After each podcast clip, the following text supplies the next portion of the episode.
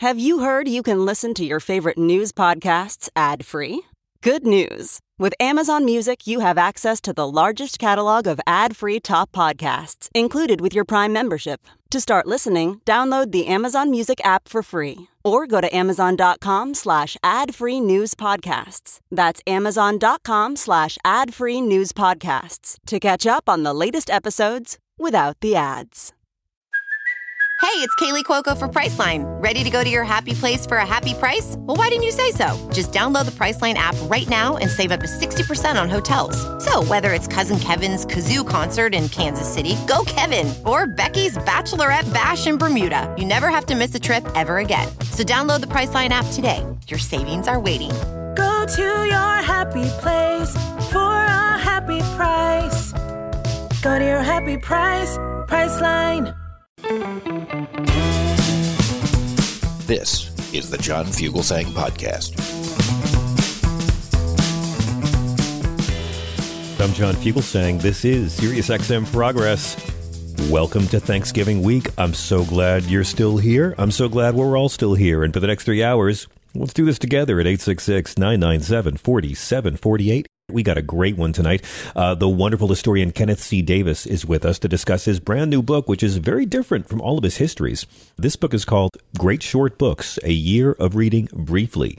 Ken decided to take advantage of the time in lockdown and write a book about some of the greatest short books that are out there. And it's sort of like, well, it's like Bob Dylan's new book that's all about his favorite songs. This is one of our favorite writers' book about his favorite books, and it is incredible. And it's everybody from uh, James Joyce to Stephen King. Really, really fun. Comedian Rhonda Hansome is here to deal with fools. I hope you're keeping warm. It was cold in New York today, folks. It was so cold. It was so. It was. Co- Oh my God! It was. It was so cold. Donald Trump went into a mosque for the heating. It was very, very cold here in the city. If you missed our big midterm special and you would like to laugh about our political climate, please, please check out the big Stephanie Miller Sexy Liberal Save Democracy comedy tour. It's at Meathook. Uh, dot live and you can check it out. It features Stephanie Miller, Hal Sparks, me, Frangela. It's extremely funny. It's not just a big liberal pep rally. It's a great comedy show. And Rob Reiner, joins us on stage, as does Glenn Kirshner. It's super fun. Do check it out. Also, we've got a couple of we've got a great Thanksgiving special coming up. We're going to be talking with uh, some of our favorite guests, including theologian Diana Butler Bass, about Thanksgiving itself and gratitude and trying to be spiritually or personally connected and grounded during a time when trifling fools and rank fuckery rule the day. We're also going to have three of our favorites all together to talk about what they're thankful for and what they'd like to send back. Uh, it'll be Rhonda Hansome again, and Keith Price, and Professor Corey Brettschneider. I've never had all three of those people in one room at the same time. I hope Corey's ready for what's about to hit him. They'll be in one Zoom room at the same time. All that plus our good friend, the iconic, the brilliant Sean Bertolo is sitting in for Thea Harper tonight. And uh, Chris Auselt is back. Our intrepid leader is running this thing from the South Carolina studios. I'm here in New York City, and I hope you guys are great. From the Rockies in the Roxy. What's that? What? Well, I just want to point out that um, much like Thea, Sean does not suffer fools lightly. That's So true. For him, the same modicum of respect. All right. Yes. Here's what I'm going to do then. Uh, let me give the speech I give about about Thea every night. If you call up at 866-997-GRIT, I don't need you hitting on Sean. I don't need you trying to make Sean your friend. I don't need you asking Sean to friend you on Facebook. I don't need you making ma- making Sean feel creepy. I don't think you will. But if you wouldn't do it to Sean, don't do it to Thea. You know who I'm talking about. Don't make me protect this woman. She doesn't need my help. But damn, there we go. We have a couple of friendly people. That's all I'm trying to say. 866 997 4748. I think we're ready. Uh, let's do a show. The shooter was groomed. That's really the most important thing to tell you. The shooter, like all shooters, was groomed. This shooter, like much of our country, was most likely groomed by months and months of anti gay smears, anti transgender smears, about grooming, about genital mutilation, about drag brunches. The shooter was groomed, like we're all being groomed, by a right wing media ecosystem that has no solutions and nothing positive to say, and they know they can't get away with being nakedly homophobic anymore. They know it won't test well. They don't want the advertiser boycotts. But how marginalized do you have to be that they can still get away with being shitty to you. Well, if you're transgender, that's the playing field. You know, my whole life, when I was a kid, it was Russian people. For years, for years, it was gay people. Uh, I mean, for, for a long time, it's been immigrants and migrants. But now, nah. It's a, oh, Muslims. We had a full decade where we were liberals just saying, "Hey, stop, stop judging all Muslims, please." Now, I'm sorry, man. The field has been cleared. it's transgender people, specifically trans kids. You know it. I know it. Drag brunches, is that a problem in your community? Are fully grown men competing in girls' sports a problem in your community? No. But the right wing in America has nothing to offer you if you're a non millionaire except fear and umbrage.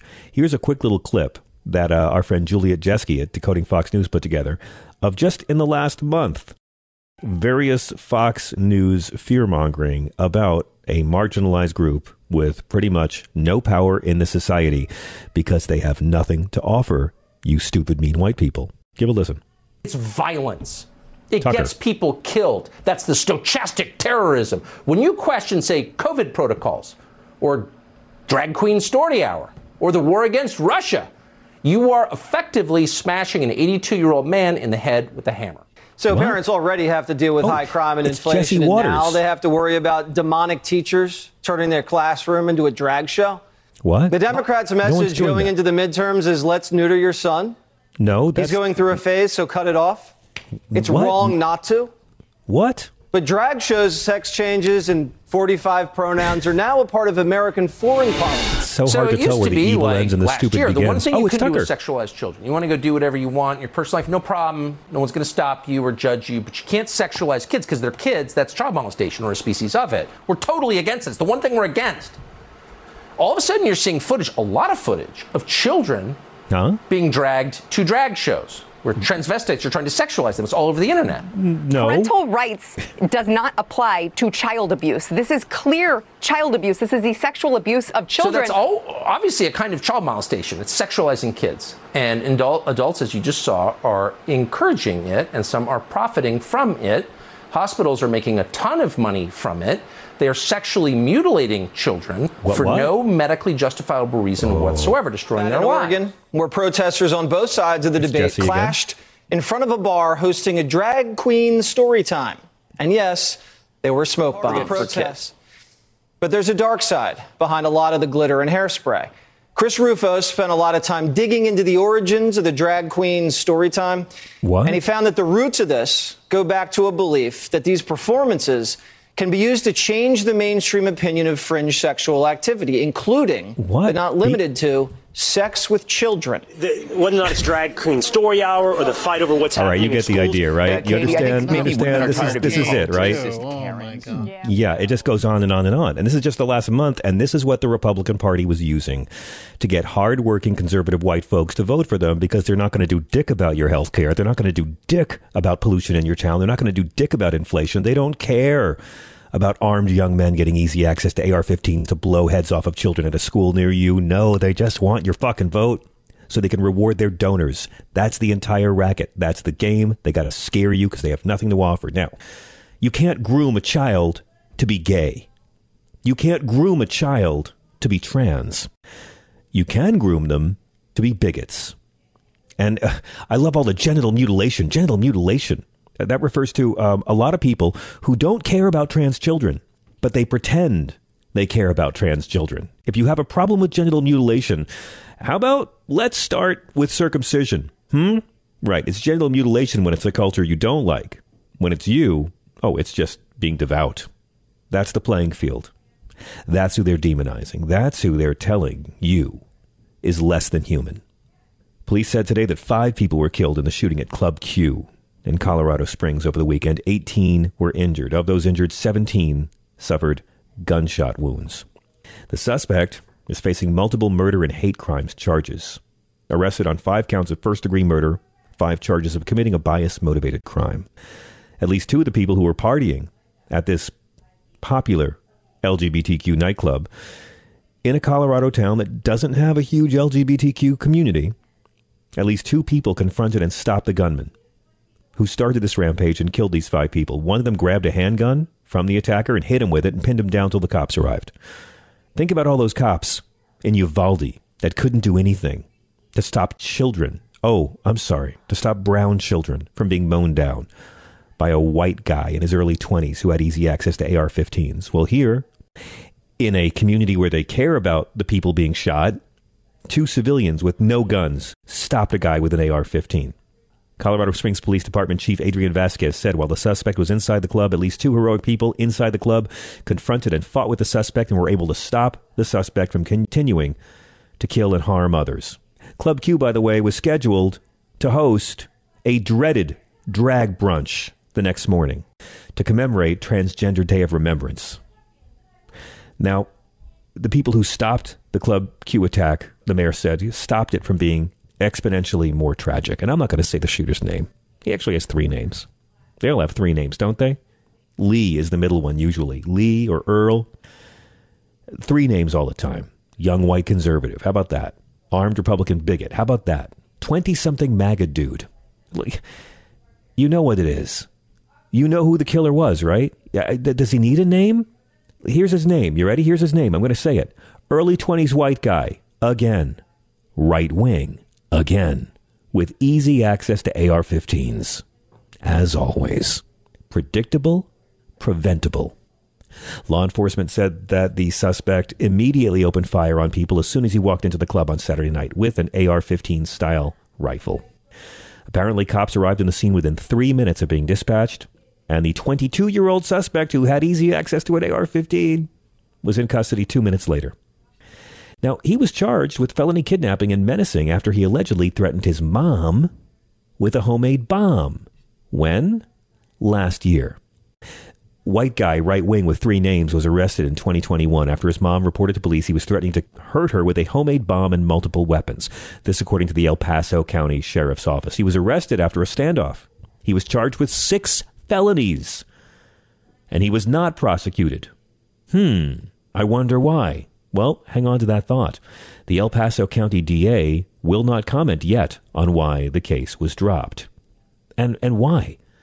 I mean, these previous charges against him raise a lot of questions about why authorities did not try to seize his weapons and his ammo he had under Colorado's red flag law. A year ago, this guy was threatening his mom's life with a bomb and had a standoff and was charged with six felonies. And now, a year later, he gets to mow down people with an AR 15. The victims were murdered on Trans Day of Remembrance. Daniel Davis Ashton, Raymond Green, Kelly Loving, Ashley Paugh, and Derrick Rump. Daniel Davis Ashton is a 28 year old transgender man and was a bartender at Club Q. Kelly Loving was a trans woman. She was 40. Ashley Paugh was a 35 year old mom. She did not identify as a member of the LGBTQ community. And yet she was. She was there to be with friends. How many times have you heard me say, straight guys, all the cool women are in the gay bars? Derrick Rump, who was 38 years old, was also a bartender at Club Q. And Raymond Green Vance was at the club with his girlfriend uh, and her family for a birthday party. He was one of the people who tried to stop it. Two of the five people murdered in Club Q were trans. Now, this is in Colorado Springs, a city that's very conservative, about half a million people strong. They have a very small LGBTQ community, uh, they are home to hundreds of non denominational right wing evangelical organizations. They have a long history as being a home for Christian leaders who have openly denounced homosexuality. And it turns out, in case you're wondering why this guy wasn't charged, last year, the 22 year old shooter is the grandson of California State Republican Assemblyman Randy Voepel from San Diego, who was also a staunch supporter of the January 6th terrorist attack on our capital. Oh, yes, Randy Voepel called it the first shots fired against tyranny. He was groomed. He was groomed to think lawlessness and violence against people you've been told to hate is acceptable. Jason Jorgensen is the VP of the Colorado Springs District 11 Board of Education. He got in trouble because he was posting transphobic memes on social media. In fact, this is an elected official, Republican. Sure, he identifies as Christian. He showed a meme a couple months ago with a trans person hooked up to an ultrasound machine, and it projected an image of of feces on the ultrasound. And the text read, "When you transgender and you think you pregnant." More recently in Colorado Springs, a transgender girl was kicked out of her homecoming dance because she wore a dress. And hey, we're in Colorado. That's the home of Lauren Boebert, isn't it? Recently reelected Congresswoman who condemned the shooting, called it awful, but anti LGBTQ policies are part of why she got reelected. She is against marriage equality. She introduced legislation that would ban gender affirming treatments for transgender youth. Imagine being a trans kid in Colorado growing up around execrable humans, revoltingly fake Christians, obscenely false patriots who don't give a fuck about the word liberty, who use the word freedom to make himself sound virtuous. But when it comes to an American citizen, a tax paying transgender citizen living their life under the dictates of liberty as they so choose, no. That's cause for cruelty because that's what they're made of. They're not Christian. They're not patriots. They're a mean little club that slaps labels on themselves to assign virtue. A report earlier this year cited Lauren Boebert, along with nine other politicians, as driving rhetoric and implying that lesbian, gay, bisexual, transgender, and queer people are grooming children. Hey, there's uh, State Representative Doug Lamborn. He uh, he tweeted, "I am saddened to hear of the senseless loss of life in the shooting last night. Law enforcement and the first responders are to be commended for their rapid response. All people should pray for the victims and their families." This guy is a co sponsor of anti trans legislation. He's a Christian nationalist, far right wing. Notice he praises law enforcement. It wasn't a cop who took down this right wing white male AR 15 armed shooter, it was two customers in a gay bar. And by the way, just one day after this attack, uh, Republican moral steward Herschel Walker is now running a brand new ad attacking the LGBT community and opposing the Equality Act. Listen to this. You may have seen this ad already. It's really remarkable. This is Herschel Walker, who they won't allow any time uh, on camera by himself. So he's with this young woman who is a uh, who is a swimmer, Riley Gaines. I'll let you hear the rest. I'm Riley Gaines, a 12 time NCAA All American. And I'm Herschel Walker. For more than a decade, I worked so hard. 4 a.m. practices to be the best. But my senior year, I was forced to compete against a biological male. That's unfair and wrong. A man won the swimming title that belonged to a woman, and Senator Warnock voted to let it happen. Warnock's afraid to stand up for female athletes. Herschel Walker stands up for what's right. I'm Herschel Walker, and I'm proud to prove you got that? The day after this shooting, he's running this ad. And by the way, can I tell you about Riley Gaines, the young blonde woman in the video with Herschel who does most of the talking? Because, hey, she's with fucking Herschel. In this race of hers she's talking about, she came in fifth. I think that's a little relevant, don't you? She came in fifth in this race. She didn't get knocked out of winning because of a transgender person. Not at all. No, it's actually just all lies. She came in fifth. Now, also, um, this is interesting. Uh, trans women take hormones to block their testosterone, lowers the levels of red blood cells, which decreases strength, decreases lean body mass, decreases muscle. I'm not arguing for anything one way or the other. I'm saying that trans women literally take hormones that make them weaker. And again, this woman tied for fifth with the transgender athlete she was swimming against. It's just lies. They're making it seem like a man entered this race against children. And by the way, if I may, on the big picture here, who gives a damn? Nothing about this is even remotely important for the voters of Georgia. Does transgender girls competing affect your life? I'm not saying it couldn't be unfair in some situations to some of the biologically born girls competing. Sure, we can have that conversation on the local level. Schools can set their own policies, communities can set their own policies. It's not a national issue. Not like 21 year old guys getting AR 15s and blowing people's heads off, which Herschel Walker lacks the manhood to speak about. No, this is being shitty to a marginalized group. It's being cruel to a minority that they just shit on because you got to gin up the anti gay wackos. By the way, can I tell you something else? You know, you know who else got beaten by a biological Chris? You know who got beaten by a biological male? Uh, who? Herschel Walker's ex-wife. That's who got beaten by a biological male. I'm opening with that line. And then there is the next Republican nominee for president, Ron DeSantis, hero of the Don't Say Gay bill, a man who banned transition therapy for trans children. This doughy monstrosity keeps on pushing lies and really enjoying the attention he gets, saying that kindergartners were being indoctrinated with transgenderism, which is a lie. He's falsely claimed that surgeons were operating on young children. He said when they say gender affirming care, what they mean is a lot of times you're castrating a young boy, you're sterilizing a young girl, you're doing mastectomies for these very young girls. That's a lie. He said that in May. I'm fighting to protect our children, he said in an email last month. In August, at a press conference, he got applause for saying, I think these doctors need to get sued for what's happening. Last April, just a month after the Biden administration declared they would defend young people's access to such care as a matter of civil rights, Ron DeSantis and his handpicked Surgeon General, Joseph Ladapo, who hate COVID vaccines, who hate masks, who hate quarantines, they put out a memo. Remember this? Telling doctors they had to withhold medical treatments like hormones and puberty blockers from youth with gender dysphoria, saying there's not enough conclusive evidence. Even non medical measures like changing names or hair or pronouns were suddenly not allowed. And then they went to a fundraiser and talked about freedom. This bullshit goes against all medical consensus. The American Medical Association, American Academy of Pediatrics, American Psychiatric Association, and the Endocrine Society all agree young people with gender dysphoria do better with treatment that affirms their identities. So here we are. This shooter, whose name we're not saying, was groomed by the very political agents and revoltingly false Christians who like to misuse the term grooming.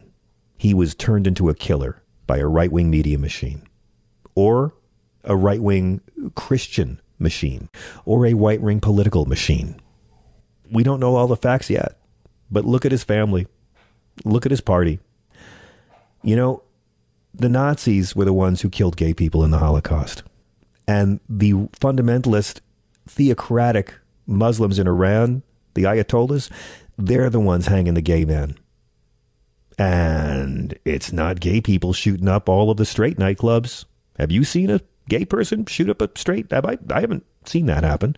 Have, have you have, have we seen a black person go in and shoot up white grocery stores? Are Latinos walking into Walmarts in Texas and blowing away all the white people? Have you seen any Jews walk into Christian churches? No. The violence all comes one direction, brothers and sisters. It all comes from this alt right, radicalized white males. The ones who act like they own this country, always passing judgment on others for the crime of trying to live in an America that they own. He was groomed. We are at 866 997 4748. We'll be right back with Kenneth C. Davis and your calls. This is Progress.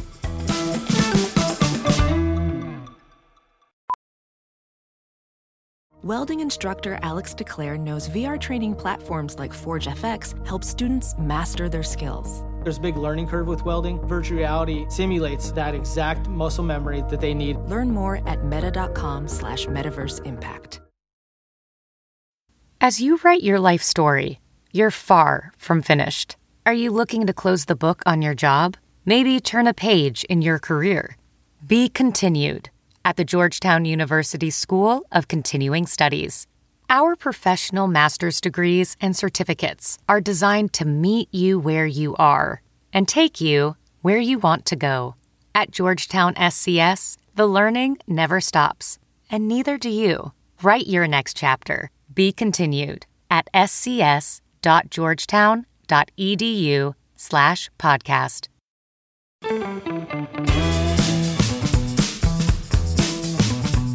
This is SiriusXM Progress. I'm John Fugelsang. We're going to be joined in just a couple of minutes by the great Kenneth C. Davis.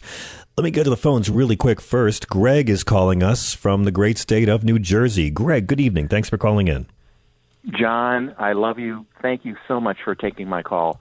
I have been listening all day today. I listened to Zerlina. I listened to Stephanie. I listened to Tom. I listened to Michelangelo and Dean, and now you. And I'm telling you, I have been crying for two days.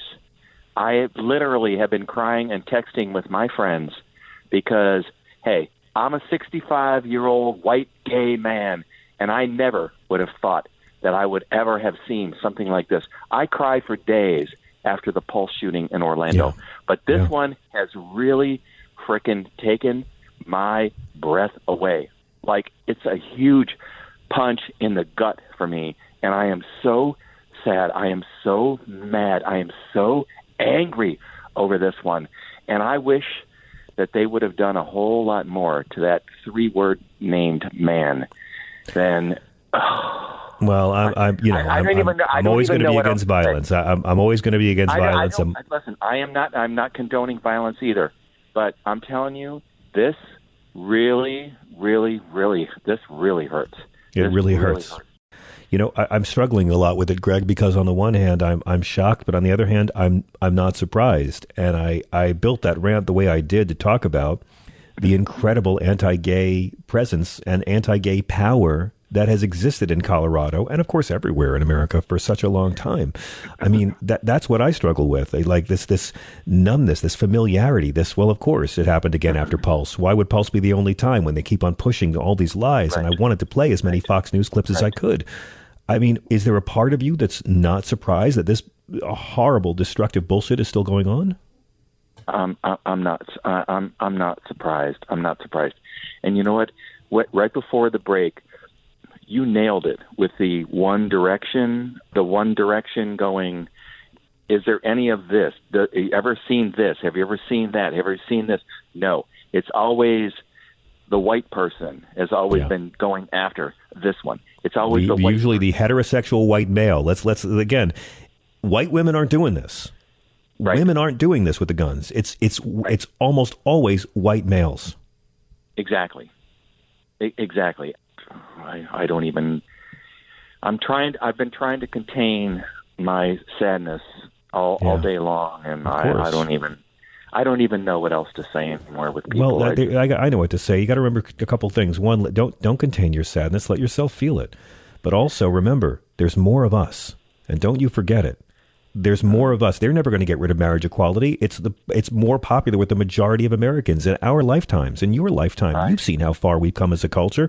And whenever you have this kind of progress, you'll have this kind of backlash from the bigots and haters who are scared of love and of evolution and of truth. But you, you got to know there's more of us. Exactly. Well, and I agree with that. There is, and I say that to myself all the time, and I say it to my friends. I said, "Listen, there is more of us than there You are." got to remember it. Greg, thank you so much for calling. I really, really appreciate you taking the time. Thank you. I want to bring in our good friend Kenneth C. Davis, who is not just one of my favorite historians, not just one of my favorite authors, one of my favorite guests. And that's really what matters. He is the author of the Don't Know Much About History book series, as well as In the Shadow of Liberty, which I will always say is the best book about slavery since Roots, and uh, More Deadly Than War, The Hidden History of Spanish Flu and World War One, and of course, Strongman, The Rise of Five Dictators and the Fall of Democracy. I'm so used to Kenneth's wonderful histories that I really wasn't prepared for him to write this delightful, wonderful, lyrical book about books. Great short books, a year of reading briefly.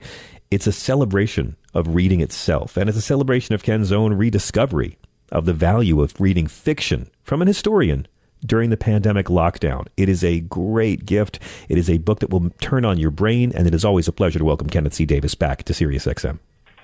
John, it is always a great pleasure to be with you. It's always, uh, it seems that almost every time I come on these days, we are in yet another crisis. We we seem to go uh, a roller coaster of these crises. It is the times in which we live. So, thanks first of all for having me on. Um, and I was just listening to the um, previous caller that you had um, going there, and this book that I um, I, I am publishing and coming out tomorrow is very different from my histories. Very different. But I'm going to say this about it. Um, it's a book that's about the ideas that are in books, and we are in a war of ideas right now. And during World War II, Franklin D. Roosevelt said books are weapons in the war of ideas. Uh, it has never been more important to me that we all understand the incredible importance of reading not just for learning, education, entertainment, but reading is essential to our freedom. It's certainly essential to preserve the preservation of democracy. So this book came about really out of the pandemic and my dreadful uh, need to escape what we all call doom scrolling. Yes. And I turned to fiction not as an escape, but as a way to find some answers, some insight, some inspiration. And, and I did that. And I did it through reading. Um, I read more than 58 great short books, but uh, that's what I've written about 58 great short books. In other words, you can read each of them in a, in a week's time easily, some of them less than a week's time. So mm-hmm. it is a year of great reading. And I talk about each of these books, and many of them speak to the moment that we're in. And that's one of the other great things about great fiction. Um, great fiction is not about things that don't happen or don't exist. Correct. Great fictions provide that glimpse of truth for which we've forgotten to ask. Absolutely. So that that's what's going on with this book. And um, just to be um, clear about this, I certainly most people know me as a historian.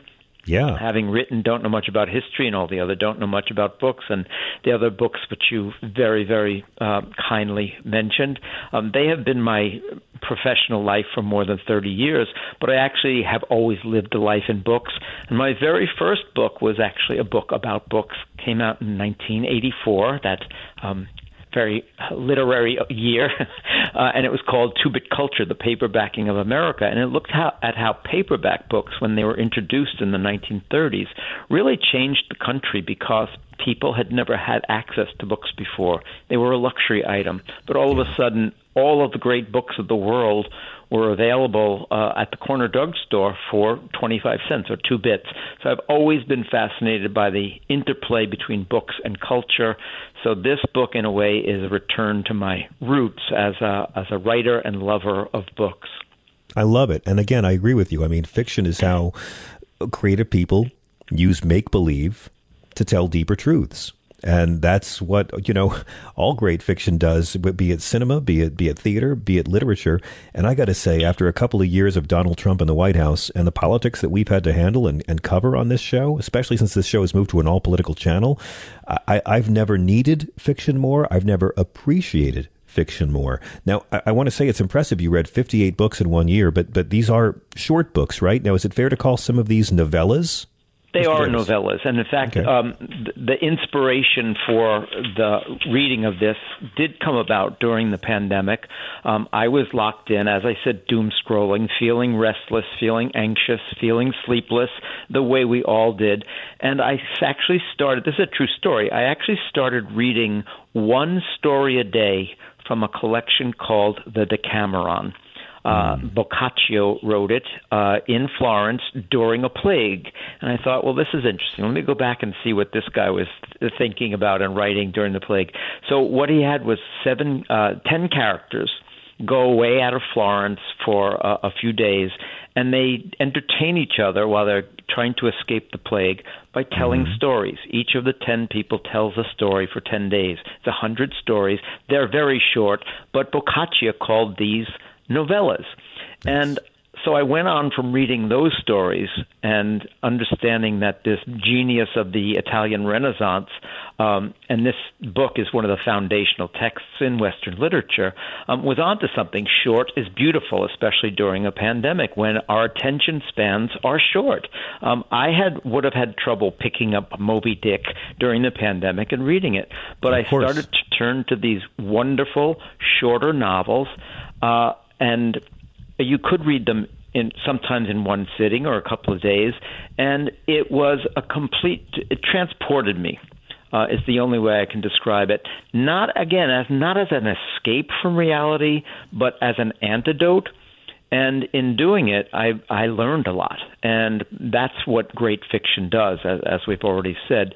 So many of these books uh, speak to our present situation they speak certainly to what's going on in terms of the threat to democracy. When you read somebody like uh, George Orwell in Animal Farm, uh, which is included, or uh, Alexander Solzhenitsyn in One mm-hmm. Day in the Life of uh, Ivan Denisovich, which is the story of one day in the life of a, a prisoner in one of Stalin's Gulag camps, a labor camp. Um, th- this is one of the most important books written in the 20th century, and it's truly a page turner. But it is it is short. Um, just because it's short does not mean it's not great. Yeah. Great writers really can compress these wonderful ideas, important uh, themes into short fiction. So these books that I've written about, 58 books, uh, are about love, marriage, uh, coming of age, coming out, totalitarianism. Uh, all of the great themes in literature are present in uh, in these books, and certainly many of the the contemporary issues like racism are Mhm. in many of these books. James Baldwin's uh, I'm lost the title for just a second. I'm, I'm blanking. I've got it right in front of me. Hang on. Uh, you, uh, oh my God! I mean, you have Anthony Burgess's *Clockwork Orange* here, and *Charlotte's Web* by E.B. White, like *Animal That's Farm*. right. These are, a lot of these are books that That's many of us have grown two, up and two loved. different books um, uh, as you can uh, as you can get. Um, but the Baldwin is, of course, um, I, if Beale Street could talk. if Beale Street could talk. Yeah, uh, it's the end of a long day, so for, Well, no me. worries. But he- here's what's amazing to me Um, about this book. This Oh, is go a, ahead. This is a book.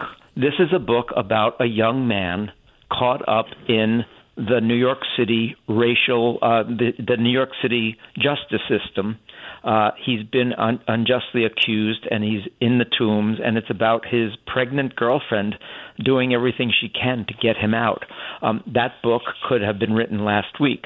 Um, these are books that go from 1759, Voltaire's Candide, which is as fresh and funny and exciting and memorable as anything written in our time, right up to a book by Colson Whitehead written in 2019, The Nickel Boys. Again, a book about young black men in a, a, a corrupt justice system. The Nickel Boys is one of the most searing books I've, I've ever read. It's a Pulitzer Prize winning book, and even though it's a short book, um, it is incredibly memorable, and uh, you, you you're not likely to forget it once you've read it. My guest is the great Kenneth C. Davis. His new book is called A Year of Reading Briefly Great Short Books. And I've been comparing you to Bob Dylan because his new book is all about him explaining 60 songs that mean a lot to him and why he, he thinks that that's what music is all about. And when I was trying to first get my handle around my head around the book, I thought, oh, well, okay, so it's not really a history book. But the more I got into it, it's totally a history book. It is you telling history through the scope of great works of literature. And that's what I loved. I was like, this is a departure for Ken Davis. But the more I read it, I was like, no, this is actually you doing what you do most brilliantly. And you oh, call thank not, you, John. You, know, call, I've, go ahead. I've You- always you- thought as I, I've always thought, you know, if I hadn't been a writer, I would have been a teacher. And I always thought that the way to teach and and make uh, and get through to people is to make connections. Uh, often connections between things that don't seem to really connect. So I've always thought if you're studying history, you should be reading fiction that reflects that history. If you're, you know, if you're in English class, you should know what what was going on in history at the time the the books you're reading in, in the English class are being written. So that's very much uh, what I've tried to do, uh, whether I'm writing history or writing a book like this. So each of these books first of all, they are set in a certain time and place, and, and, and that's reflected. Um, and I talk about each of the authors in, in considerable depth because you can't separate these books out from the people who wrote them and the times in which they lived. One example, right off the top of my head, Nadine Gordimer. Um, Maybe not familiar to a great many American readers. I hope this book will introduce American readers to some of these great writers from other countries who they might not be familiar with. Uh, Nadine Gordimer uh, grew up in South Africa under apartheid. Uh, around 1960, she got involved in the anti apartheid movement.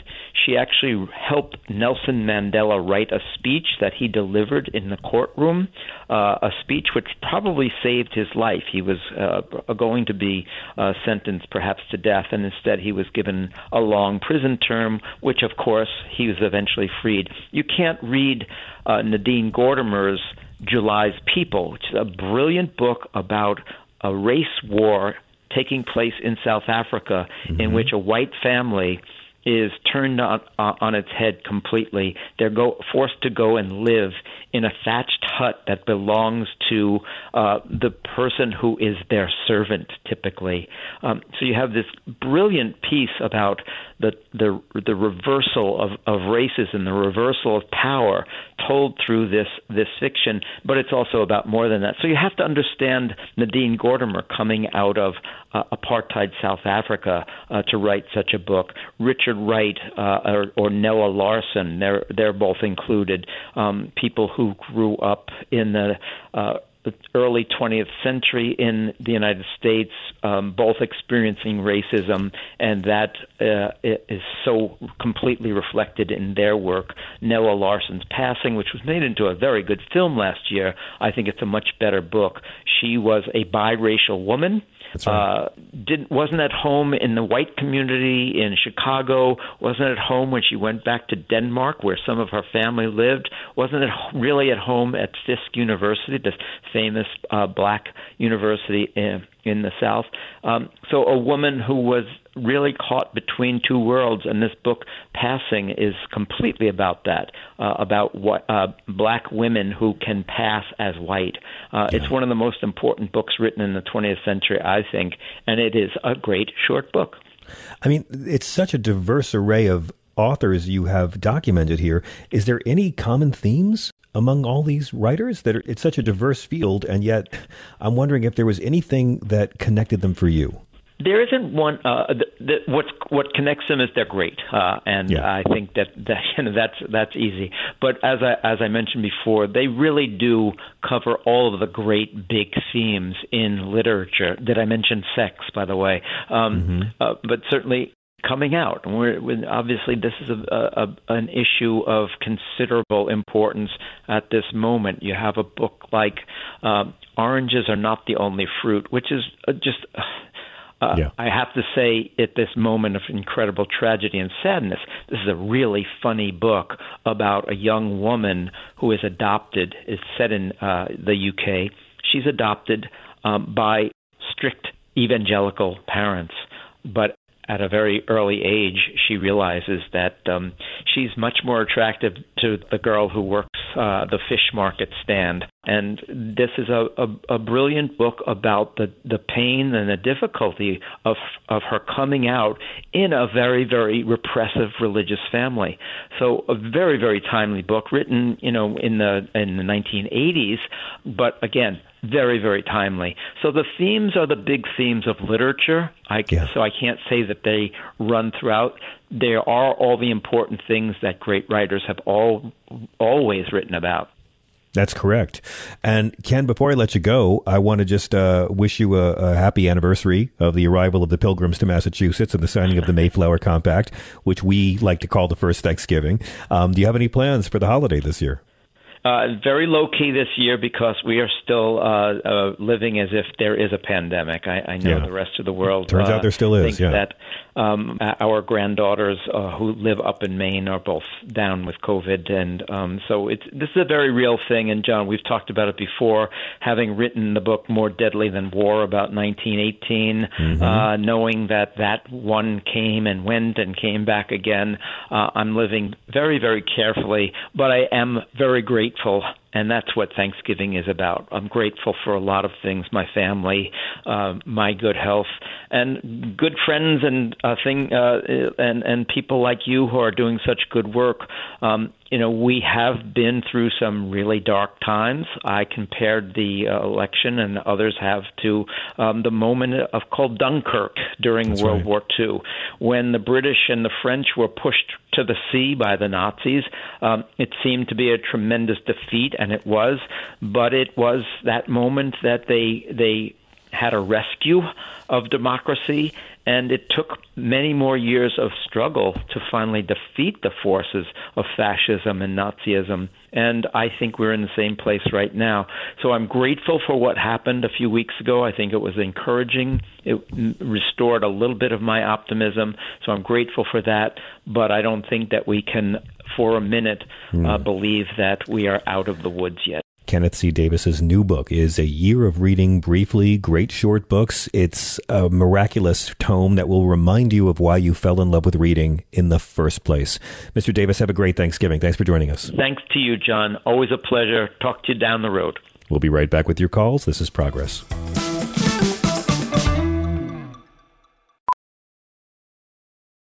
Ophthalmologist Dr. Strauss has seen firsthand how the metaverse is helping surgeons practice the procedures to treat cataracts.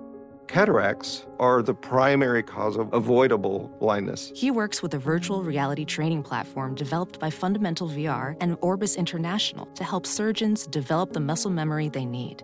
The result? More confident, capable surgeons. And even more importantly, Patients who can see. explore more stories like Dr. Strauss's at meta.com slash metaverse impact. I normally find bras to be so uncomfortable and constricting, but Skims has changed that. You know, I love Skims underwear, so I finally tried their bras, and Skims has delivered again. Skims bras are worth the hype for the amazing shape and support they give, but what I wasn't expecting was how comfortable they are too. I've tried so many bras in the past, and the main issue that I have is that they weren't supportive enough, to the point where they felt slouchy. I love my Skims wireless form bra because it's so comfortable and supportive. The older I get, the more I care about actually being comfortable in what I wear every day. And with my wireless form bra, I no longer have to sacrifice my comfort for the support I need. Shop Skims bras at skims.com, now available in 62 sizes, 30A to 46H. Plus, get free shipping on all orders over $75. If you haven't yet, be sure to let them know we sent you. After you place your order, select podcast in the survey and select our show in the drop down menu that follows. Now I'm John Fugelsang this is Sirius XM Progress. We are at 866 997 4748. Very excited to get to your calls really quick. Um, Joe Biden pardoned some turkeys today, as is the custom. Give a listen. They've been counted and verified. There's no ballot stuffing. There's no foul play. The only red wave this season is going to be a German Shepherd Commander knocks over the cranberry sauce on our table. That will cause. They are big turkeys, aren't they? My fellow Americans, please welcome the 2022 National Thanksgiving turkeys, chocolate and chip. Uh, I tell you what, man. Nine dad jokes in They one They can go wherever they want. Of course, chocolate is my favorite. Chocolate is my favorite ice cream. So I, but I could have, we could have named them Chips and Science. But anyway, would have been good names as well. But chocolate chip weighs 46 pounds, and I'm told he loves catching sun on the Outer Banks. And uh, Chip weighs 47, and he loves barbecue and basketball. I'm told. Uh, after receiving their presidential pardons today, Chocolate and Chip are going to head to one of the nation's great basketball schools and research universities, North Carolina State. Now, when we told them they were joining the Wolf Pack, they got a little scared. Uh, but then we explained it was just a mascot for the school as one of the nation's best. Here, here's the thing. Okay, you get the idea, right? Joe Biden pardons some turkeys like every president does every year. It's just Joe Biden seems to be having a great time telling these dad jokes. Time of his life. Time of his life. Time Highlight of his presidency. You can tell. Guy turned 80 years old yesterday, and you know what? There's only one way to do it. You got to sell it and look like you're having fun. And I am convinced. I saw. I, I was in the room with Joe Biden a few months ago. I saw him do a great stand-up set at the Correspondence Center. I'm convinced he was enjoying reading those unspeakably bad jokes about chocolate and chip, and they'll now live out their lives at North Carolina State University. I was rooting for them. He, here's the big news, though. Joe Biden got Why an early they have- they Christmas. Just, Go ahead. just do it. Just name the turkeys Elon and Donald and be done with it. Name, no, he wants them to survive and have a long life. No, no, no. Um, but gu- guess what happened today? Pramila Jayapal, chair of the Congressional Progressive Caucus, she was doing an interview in Politico, and I love Congresswoman Jayapal. She's joined us on stage before. She said today, Joe Biden was not my first or my second choice for president, but I am a convert. I never thought I would say this, but I believe he should run for another term and finish this agenda we laid out. Folks, that's one of the most progressive representatives in the entire Congress.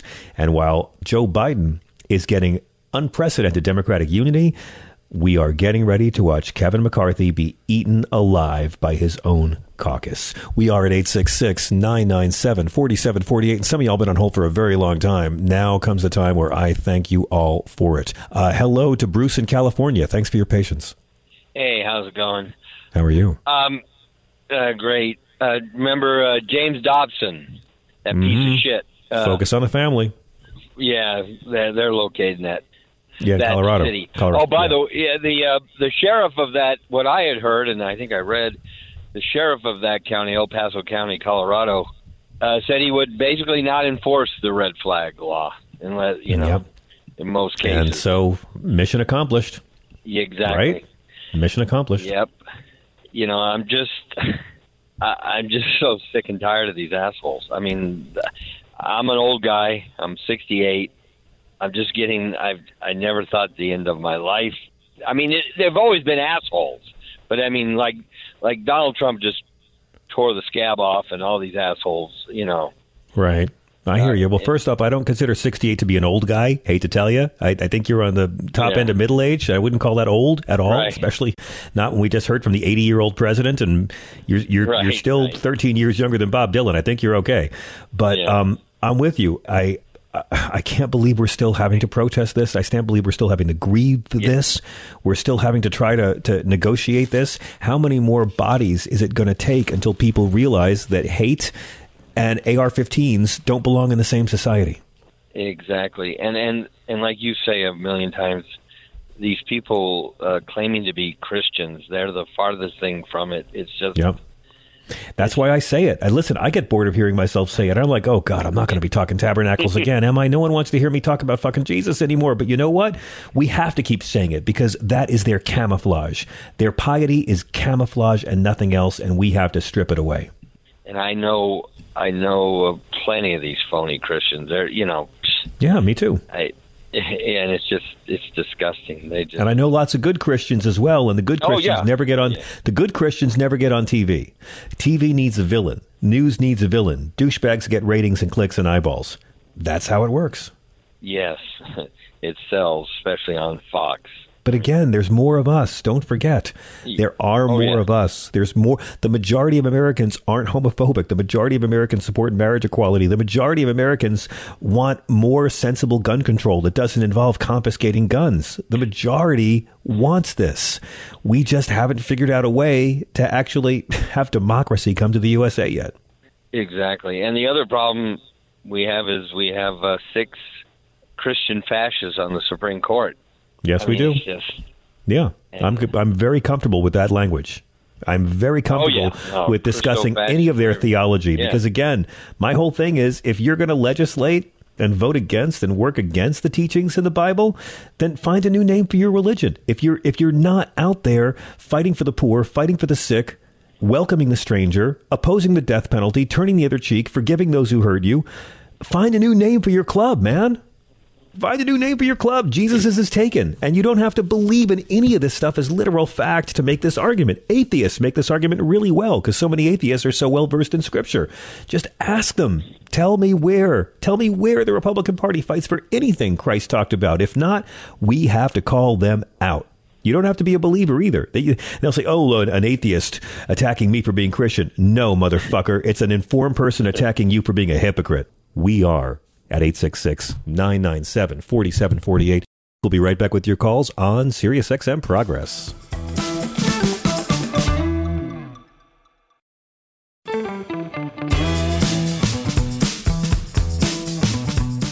I am now pleased, whether you like it or not, to welcome back to the show the icon, the Nina Simone of comedy, stand up comedian, writer, director, and actor, Miss Rhonda Hansome. Rhonda's open for Anita Baker and Diana Ross and Aretha Franklin. She's done several great solo shows. You can catch her on Politipod, available on SoundCloud. She's also appearing in the last ever performance of Groovin' on a Sunday as the city's longest running cabaret show takes its final bow Sunday, December 11th. And she just finished directing a play about Sojourner Truth for the New York Theater Festival. My God, you're the hardest working person in show business uh, next to Melania Trump. How are you, Miss Hansome? I'm black, y'all. I'll say. Happy Thanksgiving. Happy Thanksgiving. Happy Happy uh, Indigenous Peoples Day. Happy uh, Colonizers Day. Sure, let's cover all the bases. Hey, Yes. how did your how did your show go at the festival? I saw some great photos. Oh, Dust of Egypt was such a success, John. I, I first thing I have to tell you, we had three sold out shows. There were only three performances. Nice. And each one was sold out. the response was just amazing. It was huge, and I appreciated that.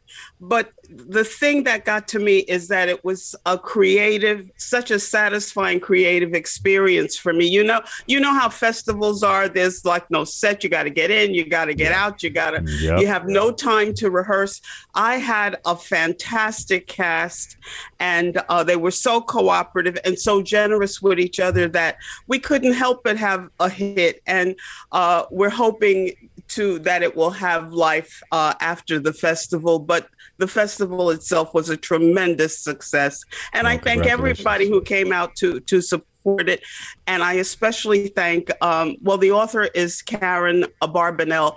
And the producers were Damani Productions, who did just a an excellent job. And I, I feel so fortunate to have had all of those factors, all of the elements, all of the people come together like that. Wow. Well, I'm glad someone was doing something beyond complaining about Twitter all weekend. Thanks, Rhonda. I'm so glad it went well. I know how hard you worked on it.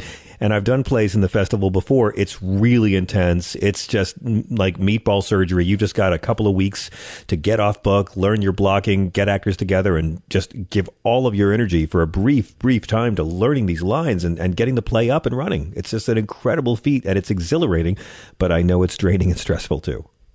It, is, and I am just now getting a chance to catch my breath. Uh, and uh, but I do have to mention that the costumes uh, by uh, Mary Blackburn really helped uh, elevate the piece, uh, you know, around Sojourner's fight for her enslaved son.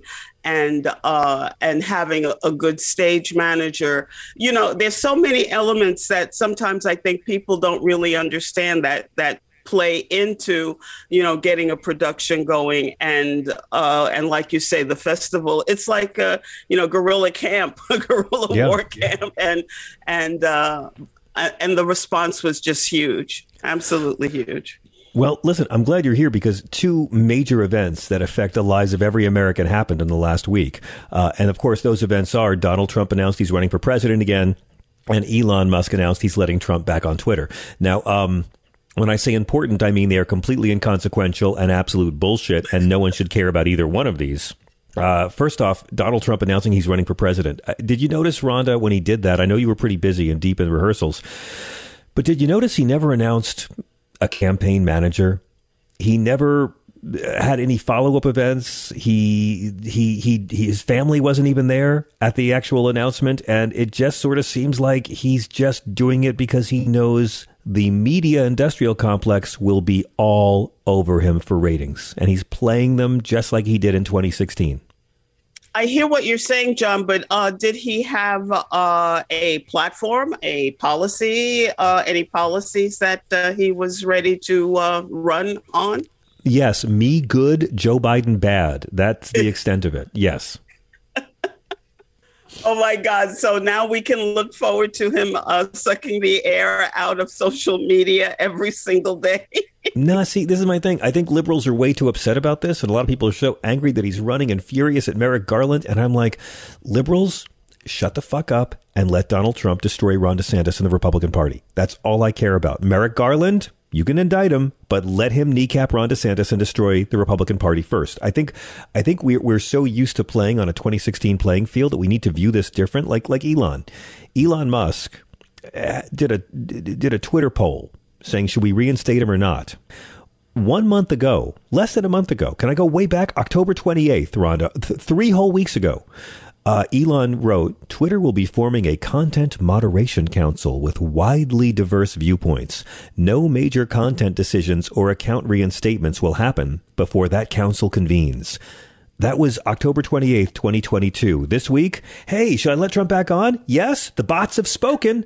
These are not serious men, Rhonda. And I think that sane people and liberals do themselves a disservice when they let these petulant child men billionaires upset them and make us crazy. They don't know what they're doing, either one of them. They're desperate for popularity and likes. They're making it up as they go along. We can handle these people without giving them power over our emotional states.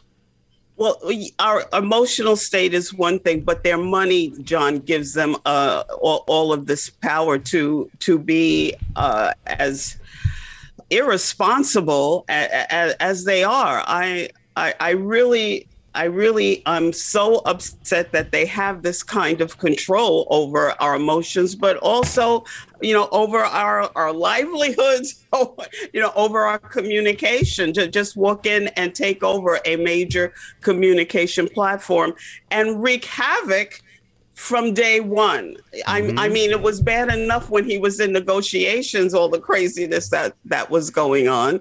But he's he's firing people, re- trying to rehire them, and and uh, uh, threatening people, uh, giving them um, what is it like uh, hours that he wants them to work hours. He said, like, "Let me know by five o'clock tomorrow if you want to stay here uh, and work your fingers to the bone uh, a, at a totally different job you didn't sign up for, or if you want to be fired right away and get three months severance." And over a thousand employees said, "Peace out, bro." I mean, he's he's a little bit early to be playing Scrooge, don't you think, John? You know what I think? I think that he's giving a lot of these other billionaire motherfuckers a real nice bit of cover because we just found out that Zuckerberg's firing way more people than Elon over at Meta. We found out that Jeff Bezos, the richest man in the world who made $100 million during the pandemic, well, that's not enough money to save the jobs of several thousand Amazon employees. I mean, we keep thinking that the billionaires are going to save us and the billionaires are just feeding off of us and then getting as much profit as they can and not really caring about the workers that generate that profit for them. I, I, I, literally think these other guys have done these mass layoffs because they know Elon is eating up all the headlines in the room and they can go under the radar. They're hiding under his cover. I believe that. Well, well, the billionaires are are doing what they're supposed to do. They're making the world safe for billionaires. That that's their that's their job You're description. Right.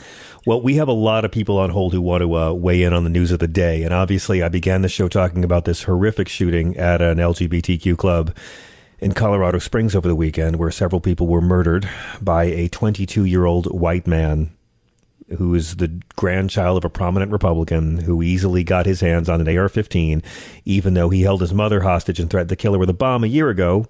So it's just another day in America. And it's another day in America, John, where uh, white men are are doing this kind of domestic yep. terrorism, and it, you know, I've mentioned this before. It really irks me that um, they they try to make the face of whatever horror is going on in America a black face whatever yes. is discomforting and and really this domestic terrorism is totally out of control Rhonda, I want to try to get to a, a, few people really quick before the, the top of the hour. Marsha is calling from the great state of California. Hello, Marsha. Oh, hello, John. So um, I know that you have a caller who donated a lot of blood, like that's Beachside Bill. Beachside Bill. Yes, and so he inspired me to check with the blood bank and see if I could donate blood again. They they told me I couldn't donate after I'd spent a total of six months in the UK because of mad cow disease. So I called them up, and they go, "Mad cow, mad cow. Who cares?" So I donated blood today for the first time. I'm a universal donor, O negative. Congratulations! That's wonderful. Thank you. It felt really good. Yeah. Well, wow, that's great. Bill will be very proud. We we that that's fantastic. That Marsha, thank you. You made my night with that story, and I'm sure you made Bill's night too. We have a, a, a friend Rhonda who calls the show who's who's donated several thousand gallons of blood. We don't actually know how he's living. Uh, the vampires call him the orgy man, and uh, Beachside Bill has given so many gallons of blood. It's kind of shocking but it's good he's inspiring. Well, but it's it's important. It, it's important. We need that, uh, and uh, and with our healthcare system, we're going to be looking for every bit of blood we can get. Marsha, well, thank you, you so much. Oh, well, okay. We'll come over and pick up a, a liter. Thank you so very much. Let me go to Susan in Pennsylvania. Hi, Susan. You're on with Rhonda. Hey, thank you, guys.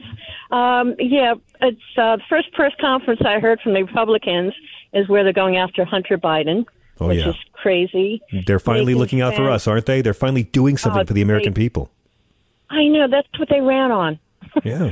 what to do for us. That's how they're fighting but inflation, they, and that's how they're fighting all this crime. They're going after Hunter Biden's laptop. I know because he's such a you know he's such a threat. They mm-hmm. have. Uh, I figure they can probably spend 10 years if we can get Trump and just keep going after him, everything he's done. It would take us 10 years to do that. But the main reason for my call is why isn't anybody saying anything about the $2 billion that Jared Kushner got from Saudi Arabia? Why indeed? I mean, $2 billion, why? And they're worried by- about by- a computer. Well, why why aren't Democrats? Because let's be honest now, we're criticizing Democrats here. I mean, this guy, this hump, this millionaire at birth, this outer borough douchebag with a criminal father, and I'm not talking about Trump, but an outer borough millionaire at birth douchebag with a criminal father who had big dreams of Manhattan real estate. Ivanka married her dad, and he helps Yeah. Donald Trump cover up murder, cover up murder of, of an American resident journalist, Jamal Khashoggi, by mm-hmm. Prince Mohammed, Prince Mohammed bin Salman. Everyone knows it. We had Bob Woodward on the show last week. Trump bragged to him on tape. I saved his ass. And now, suddenly, out of office, that prince gives Jared $2 billion for his new douchebag venture capitalist startup. And apparently, his own advisor said, oh, no, go ahead and dismember the journalist, but don't give Jared money. Um, and now we're wondering how can the society be so hypocritical that they're going after Hunter Biden but ignoring Jared? Co- of course they are. The, the only thing that should shock us is that Democrats aren't ready for this. I, I, think they have so much to untangle that they've been left with that I don't think they know what's up and what's down. You know, get untangling. Get untangling. Because Yeah. Do- I'm They- sorry, but J- Jared Kushner, like Donald Trump, now needs to be used for good. We need to use Jared Kushner against the entire right wing. Yes. Well, here's something that I kind of think is funny. Uh, Ivanka does not want to be involved in politics anymore.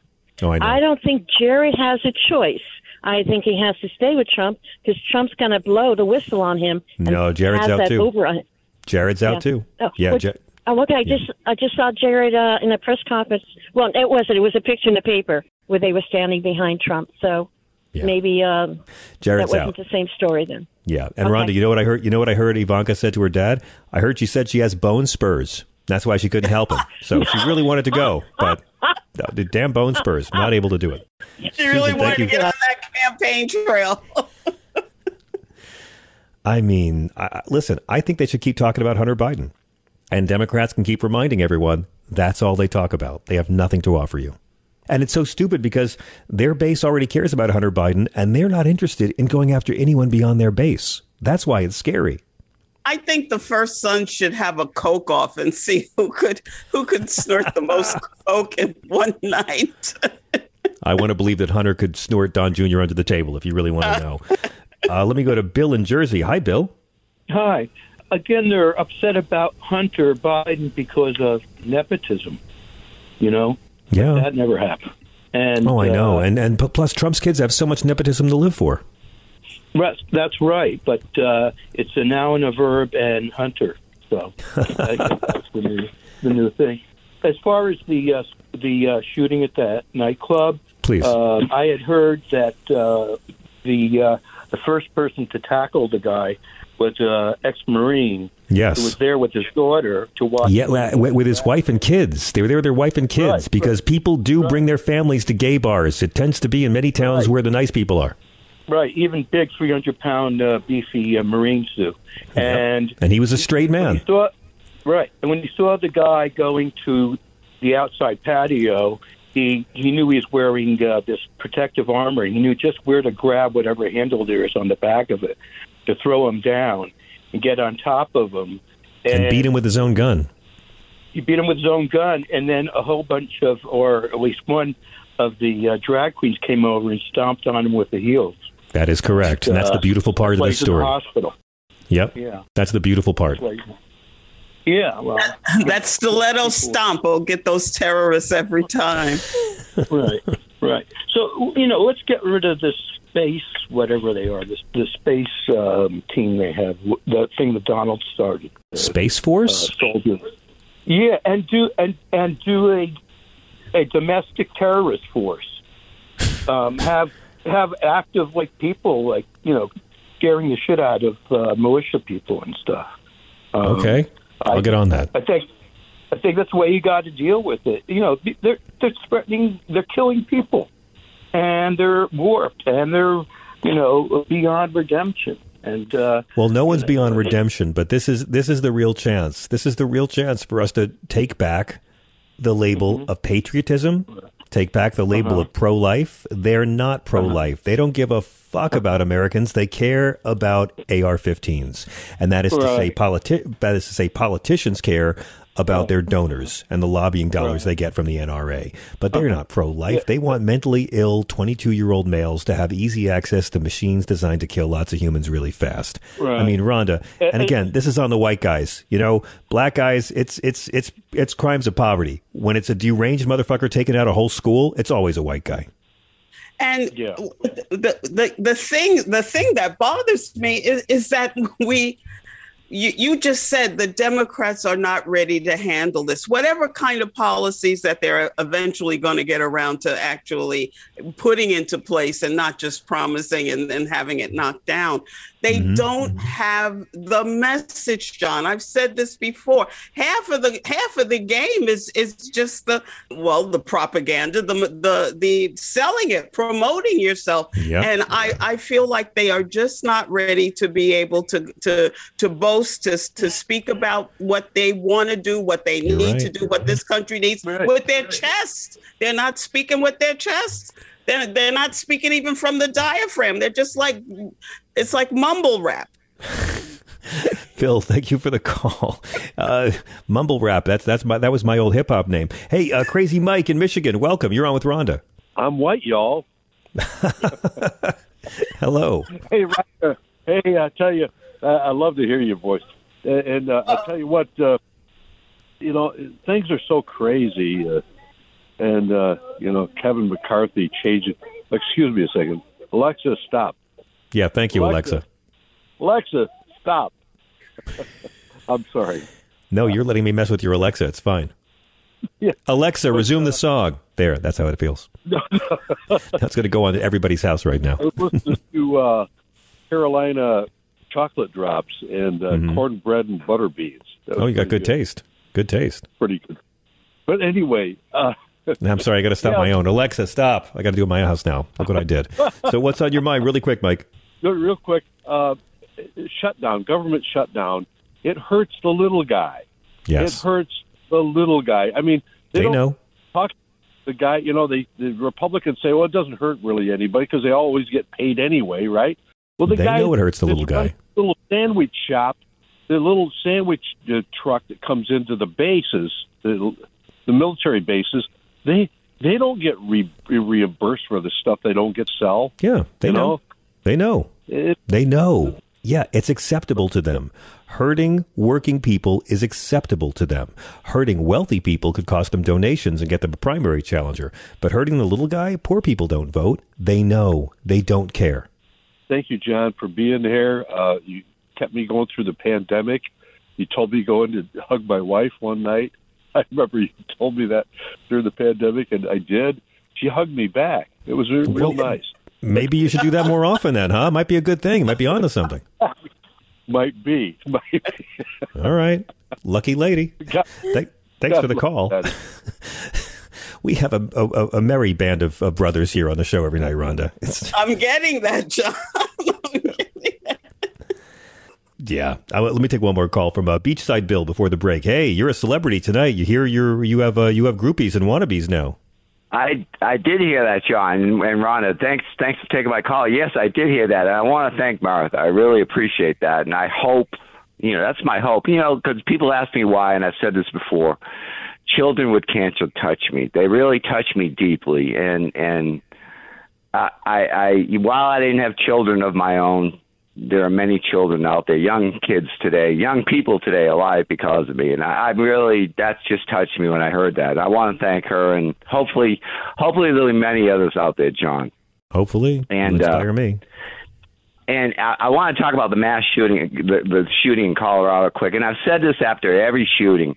And uh, uh, if they revoke that Bush law, that he's uh, Bush Junior law he signed in 2005, that gave immunity to all these the the gun manufacturers and the bullets, et cetera, et cetera, we could make a dent into these into these mass shootings. Really, I think. Yeah, but it would could. take an act of Congress, and it won't happen in the next two years. But yeah, go ahead. What do you think? Yeah, no, I mean, I think we, I think we could do that. I think we could ban the sale of future assault weapons, like Bill Clinton did. It worked. It mass shootings went down. I think we can ban high capacity magazines, so it's easier to tackle a mass killer while they're reloading mid massacre. There's things we can do that don't involve taking guns from citizens that will save American lives. That a smart politician could get both sides to join up on. Well, Oh, where are check- we going to check find it- a smart Oh, politician, John? Well, we got to get smart Yeah. politicians first. I know we we're, we're working on that. Our we have some top men in the field working on it. Bill, we got to hit a break. You can hear our music coming up. I'll give you the last word. Now, I'll give you check your Twitter feed. I sent a letter, I, a letter yesterday, my local paper about the coincidences of John F. K. and uh, JFK and Challenge and all that. You'll see All it. I will. your Twitter you. feed. Check my I'll- I'll Twitter feed. for- I'm, I'm, I'm trying not to think about my Twitter feed. My God, Rhonda, six months ago it was everyone we knew was saying how Twitter was a right wing hellscape full of bots and tormentors, and now they're all saying, I love you guys. It's been so moving here.